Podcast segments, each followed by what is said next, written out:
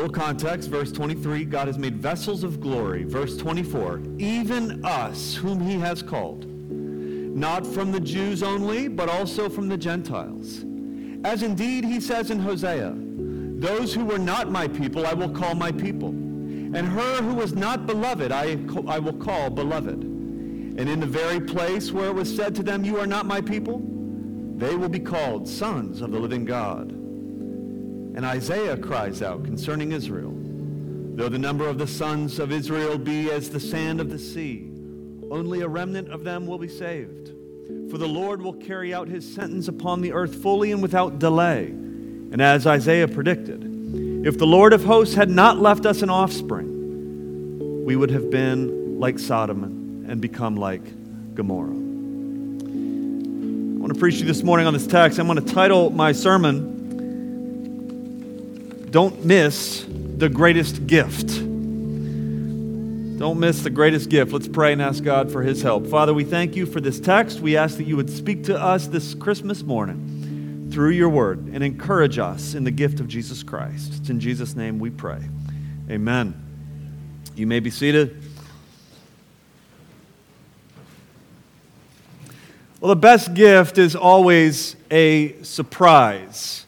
This is why you like to wrap your gifts, it's why you like to hide your gifts. Uh, we all love the plot twist of Christmas when uh, we receive something that is unexpected. And I believe that we like surprise gifts and plot twists because we are created in the image of God, and God has wired us to like these things. Why? It's because God's whole story of redemption comes with surprises. A surprising gift, a story of plot twists. For example, one of my favorite plot twist stories in the Bible is in the book of Hosea. And you guys know the story, many of you. Hosea is called by God to marry a prostitute named Gomer, and God is going to, through Hosea's love for Gomer and pursuit of Gomer, God is going to show his people of his own love for them. And as the story goes on, things get bad very quickly. And by the end of chapter 1, Gomer has had a few children, and the third child, Hosea names not mine. Now, the plot twist comes when Hosea doesn't throw her out which is what would have been expected, especially in that time period. She deserved the death penalty. But instead of throwing her out, instead of his judgment, Hosea pursues his wife. And so in chapter 2, uh, our, our imagination as we read it, we can kind of pick up on the themes there. We, we can imagine Hosea in the middle of the night, perhaps finding where his wife is shacking up and leaving on her doorstep food and wine and wool to stay warm, and even oil to put on her face, which would have been a luxury back then. And then she wakes up in the morning and she finds these gifts and she credits them to her lover. And she says, Oh, my lover, look what my lover has given me. He's given me food and he gives me wool to stay warm and he gives me wine and he gives me oil for my face to shine. And God says, She does not know it was I who gave her the wool. It was I who gave her the wine. It was I who gave her the, the, the, the food. It was I who gave her the oil. You see, how often has God given us beautiful, wonderful gifts and we credit them to our lovers? And God says, they do not know it was I. The great plot twist comes as Hosea redeems his wife, wins her with his love. This morning, I want you to see the greatest gift. And I just simply want to say this don't miss it this morning. On Christmas, with all the things that you have planned for today, maybe you got nothing planned for today. Praise God if it's a nice, quiet day for you. But some of you probably got a lot going on. And I just want to simply say this don't miss the greatest gift. Well, what is it? In Romans chapter 9, we begin with this question at the beginning of the chapter what about the Jews? So, if, if God is doing all of these great things, these great promises, and Gentiles are the, seem to be the bulk of those that are receiving it, what about the Jews? And Paul says, I'm in anguish because I've got brother Israelites who don't know Jesus, who have rejected Jesus. And that brings him, though, in verse 6 to make a declaration and to say, don't get it twisted. It's not as though the word of God has failed. Meaning, since God is, is not saving all of the, the Jews in Paul's day, does that mean that God's promises to Israel have failed? And Paul says, no, they haven't failed. And that's really the whole point of Romans chapter 9 is Paul is proving that God's promises have never failed. First, he, sh- he shows it through simply saying that God has always worked this way. God has always worked through election. That's his first answer. And that leads him then to this, this picture of, uh, of, of God's called out uh, true Israel in verse 6 those who are the called ones, those who are saved. And, and they're later called vessels of mercy. Now, in verse 24 and 29, where we pick it up this morning, Paul's continuing this theme, but he's turning it a little bit, and he's, he's saying, well, who, are the, who is true Israel? Who are these people who are vessels of mercy? And he gives us two categories Gentiles and Jews. Together make up the whole people of God, the vessels of God's mercy. And in it, what we see is the greatest gift, which is the Lord. I'm just going to tell you right now, He's the Lord Jesus Christ, is your, your greatest gift this morning.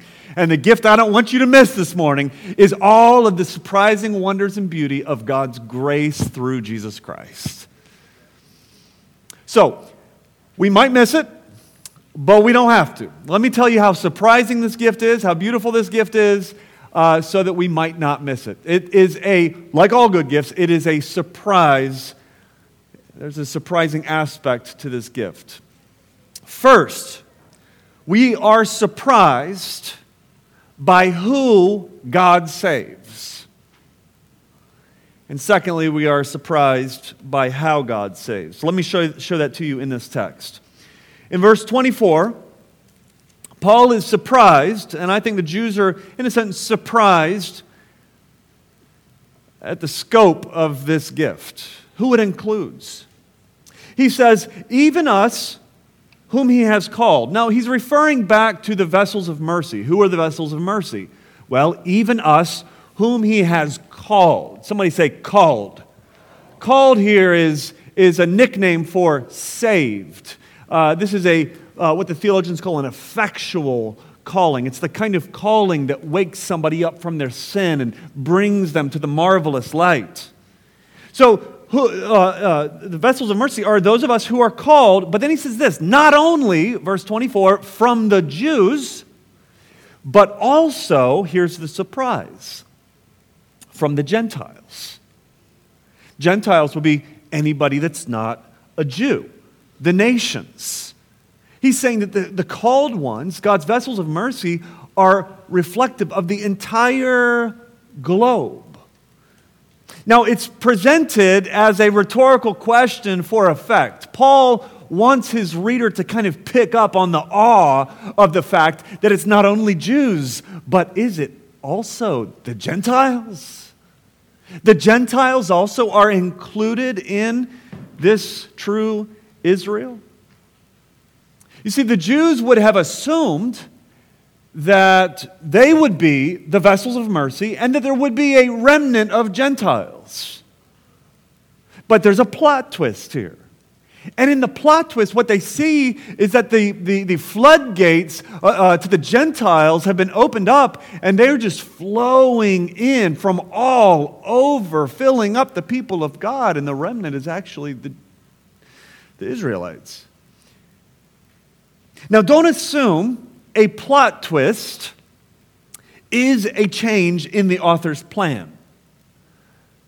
For example, in Dickens' uh, uh, A Christmas Carol, you know the story of Scrooge, Ebenezer Scrooge? He's a mean old man, and uh, he's, he's not paying his, his worker the wages that he deserves. And this is very much so, by the way, a social commentary of his day. It's interesting to kind of read the history of that era and compare it to the story. But anyway, the plot twist comes when, when uh, Scrooge discovers through this dream, or whatever it is, uh, that he's on that Tiny Tim has died. And he, he dies because uh, of the lack of wages that the father has received from Scrooge, the boss, uh, and was unable to pay for what he needed medical care.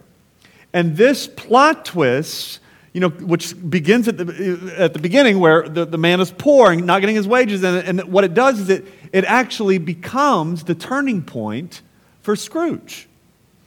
Now, here's my point on plot twist. My point is simply this a plot twist isn't something that an author was writing and then later kind of came up with a whole change in direction and was like, you know what, I'm going to actually soften Scrooge's heart. No, that was the point from the beginning of the story, right? So the whole story has been told in such a way so, so that when we get to the plot twist, we're in awe. Yeah. This is the way God works as well. God has always been working out the same story of redemption, and it's not like he changes his mind later on, but he intentionally built in a plot twist. And here's the plot twist is that all of these Gentiles are included into the people of God.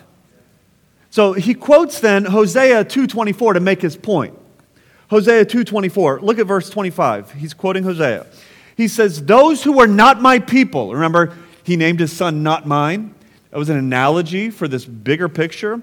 Uh, those who are not my people, uh, I will call my people. And her who is not beloved, Gomer, I will call but beloved. Meaning it was always God's plan to love Gomer, that Hosea would pursue her. That was the point from the beginning. That was the big plot twist that the author had strategized. But, bigger question though, who does Gomer represent in the story? Who does Gomer symbolically represent? Well, let's continue on, verse 26. He quotes Hosea chapter 1, verse 10 now. And he says, In the very place where it was said to them, You are not my people, there they will be called sons of the living God. Now, Hosea is writing to the northern kingdom. All right?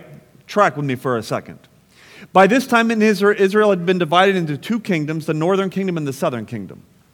Hosea is writing to the northern kingdom, and he later quotes Isaiah. Isaiah is writing to the southern kingdom. All right? Now, track with me for a sec. As he quotes Isaiah, he's talking here to the Jews, and in particular to the remnant of Jews. Why? It's because the remnant of Jews that are alive in Paul's day are literal descendants from the southern kingdom of Israel, who Isaiah was talking to. But as he's, as he's referring to the Gentiles who are coming into the people of God, he quotes Hosea, who was written to the northern kingdom. Well, why does that matter? What's he saying here?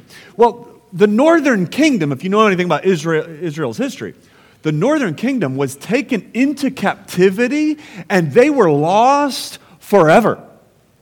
They were gone, gone. Nobody ever saw them again. And that creates this huge theological question How does the prophecy in Hosea 1 and Hosea 2, those who are not my people will be my people, those who I, I said are not my beloved will become my beloved, written to the northern kingdom, how will that ever be fulfilled if they're gone? What Paul's saying has massive theological ramifications. He's saying these prophecies to the northern kingdom are actually fulfilled in the Gentiles, in the calling of the Gentiles.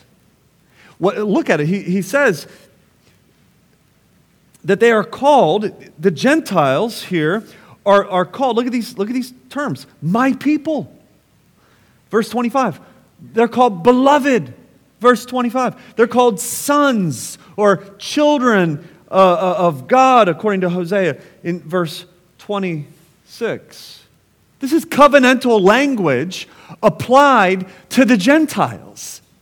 Meaning, when Gentiles sing, O come, O come, Emmanuel, and ransom captive Israel, we can say that's our song. The Gentiles have been included into what Paul calls true Israel. Plot twist. But, but check it out a plot twist just simply reveals the genius of the author, not a change in the plan. So, what Paul's saying is, is he's going all the way back to Hosea, and he's saying this has always been God's plan. Here's the twist. Here's the surprise God is saving those you least expect.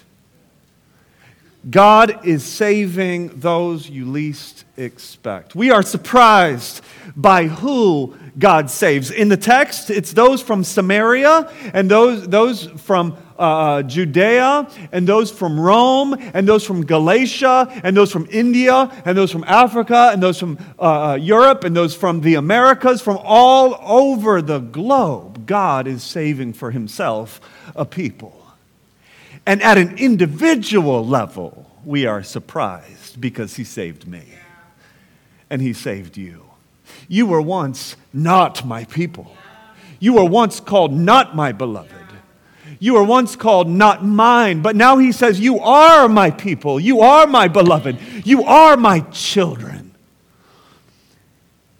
You were once disconnected from the local church. You, you were once disconnected from the body of Christ. You never would have thought to get up on a Christmas morning and actually go to church.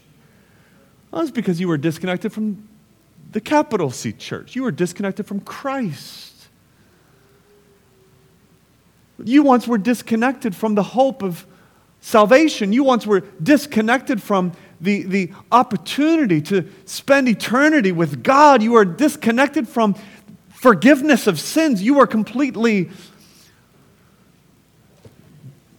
out there. But God has done something. He brought you in here. And I don't mean in this room, into the body of Christ. Amen? I love first generation Christians.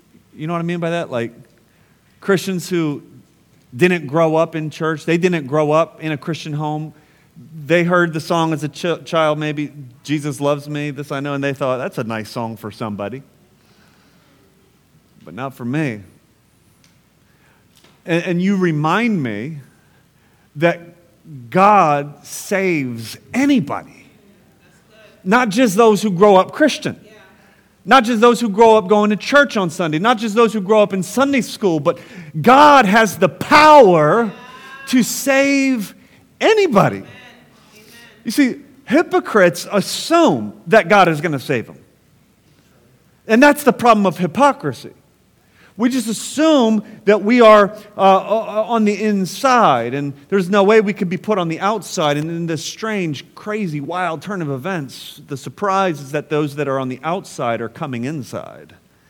And those who often thought they were on the inside are actually on the outside. Meaning, application, be surprised by this gift. Be surprised by God's love in a good way. Let it amaze you that God has included you into the family of Christ. Also, application don't write yourself off because of your background, because you didn't grow up a certain way, because you don't know enough doctrine, because you haven't read enough of the Bible. Don't write yourself off. Another application don't write somebody else off. Don't write them off because they're the bad people out there. You know, don't write, don't write off your neighbors. Don't write off those on your block. Don't write off your coworkers. Don't write off your family members who don't know Jesus. Don't write anybody off. How will they hear without a preacher? God has given you two feet. Go, tell them the hope of salvation in Jesus Christ. God can save anybody. Amen? This past week, I was uploading a PDF onto my computer to turn it into an ebook. And I was, uh, it was, I was using this online program, and uh, the wheel was spinning. You know, I'm just waiting for this PDF to upload. And then finally, it was, it, it was uploaded, and uh, uh, another little thing came on spinning, and it said, uh, converting dot, dot, dot. Please wait. Conversion status will be updated automatically. Well, there was nothing automatic about the conversion of my PDF to an ebook.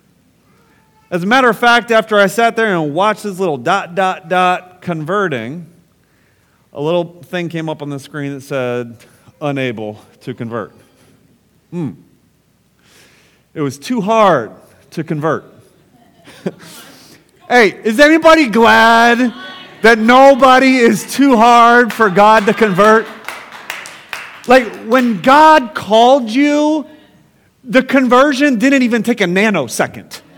You went from not my people to my people like this. You went from outside to inside. You went from not my son to my children like this. That's how God does it.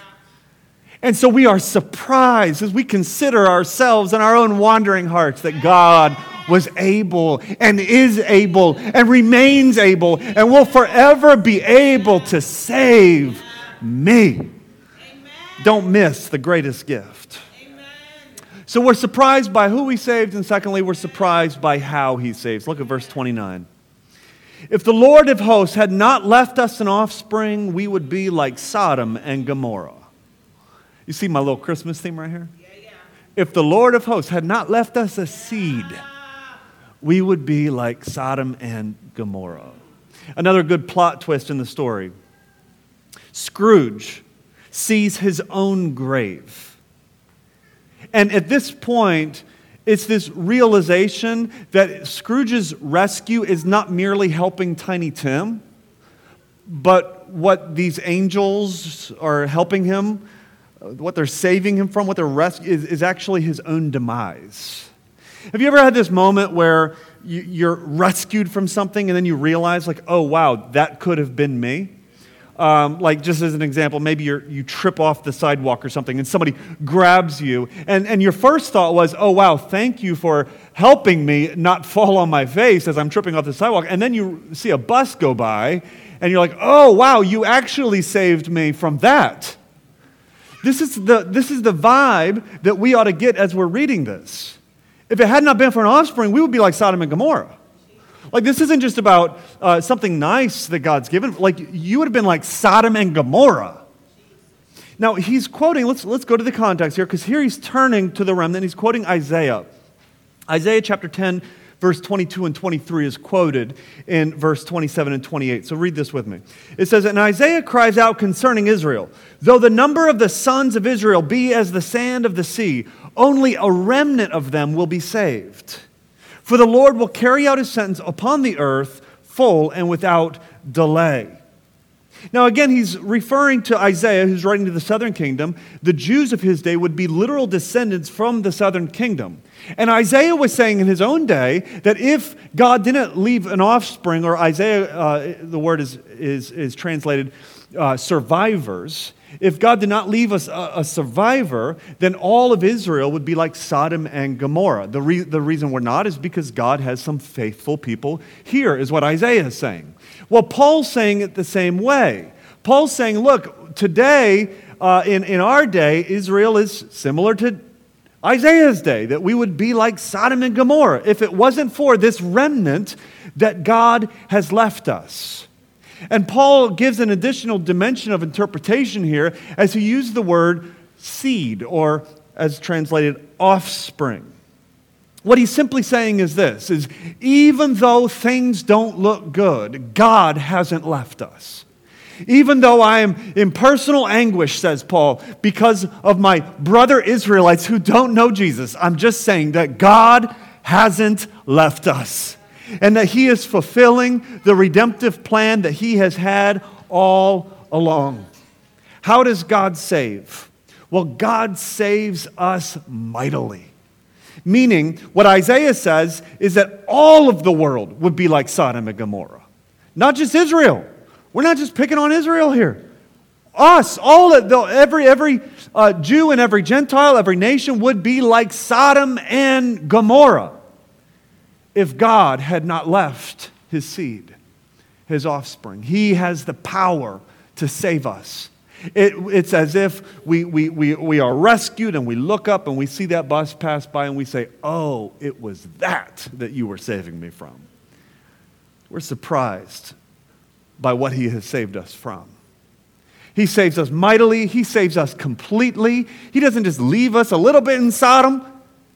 He doesn't leave a little bit of that judgment, a little bit of that wrath for us, but it is a complete salvation. And he saves us substitutionally.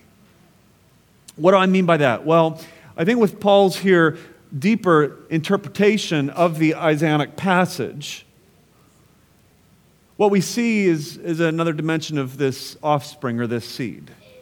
That God sent his very own seed. Our hope is not in the remnant of Israel, our hope is in the one that he sent, that baby in the manger. And if it wasn't for that seed, then we would be like Sodom and Gomorrah. You see, today on Christmas, we think of the birth of Jesus Christ. And as we think of that little baby born in the manger, we must remember that he came to die. He came to be our substitute. He came to take on the sin of the world. Someone once put it like this they said, If our greatest need had been information, God would have sent us an educator. If our greatest need had been technology, God would have sent us a scientist. If, God's, if, if our greatest need was money, God would have sent us an economist. If our greatest need was pleasure, God would have sent us an entertainer. But our greatest need is forgiveness. And so God sent us a Savior. What were the angel's words to Joseph? that day. They said, Mary will give birth to a son, and you are to give him the name Jesus. Why? Because he will save people from their sins. That baby that was born was born to die, who would live the life of perfection before God and die substitutionally in our place, taking the Sodom and Gomorrah kind of judgment in his own body. And that offspring, that seed, would rise from the dead and defeat all hell and defeat all sin so that we might live. Turn to him, trust him. Don't miss the greatest gift this Christmas. How might we miss Jesus this Christmas? It's simple to believe that God hasn't already done enough. You know, any bit of complaining against God, any bit of grumbling against God is to say that this gift is ultimately not enough, that I need something more. But, friends, since, since when was Jesus not enough? Since when was the forgiveness of your sins not enough. This gift is not only the perfect gift, but it displays the heart of the giver. And isn't that what makes a gift good? Is when the love of the giver is put on display.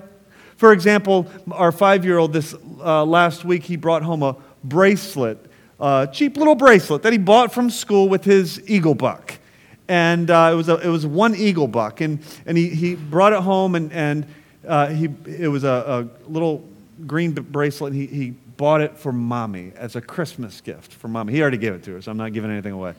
And um, he, he, said his teacher uh, took it away from him because she thought it was another girl's. Because why would this little boy buy this little girl bracelet?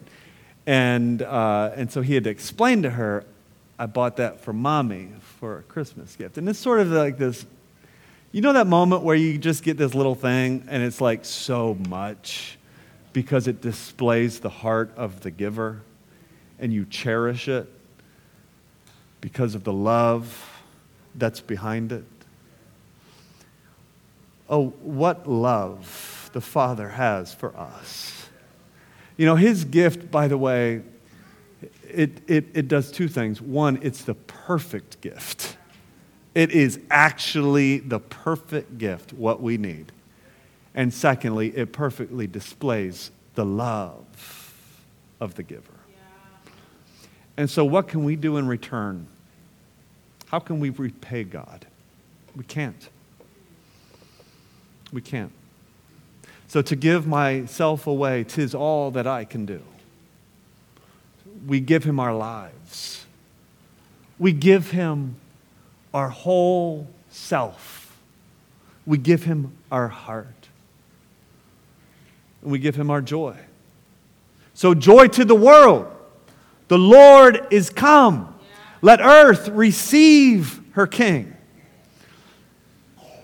As Isaiah 9 tells us, the hope that Isaiah saw coming in the midst of all of this pain and in the midst of all of this lament, in the midst of all of these problems and pending judgment, he saw this hope. He says, For unto us a child is born, unto us a son is given, and the government will be upon his shoulders, and he will be called Wonderful Counselor, Mighty God, Everlasting Father, the Prince of Peace. He is the greatest gift. Let's not miss him. Amen. Father, we thank you for Jesus Christ this morning. We thank you for the reminder through your word of the surprising gift that is ours in Christ the salvation of our souls, the forgiveness of our sins. Let us cling to him today. It's in Jesus' name. Amen.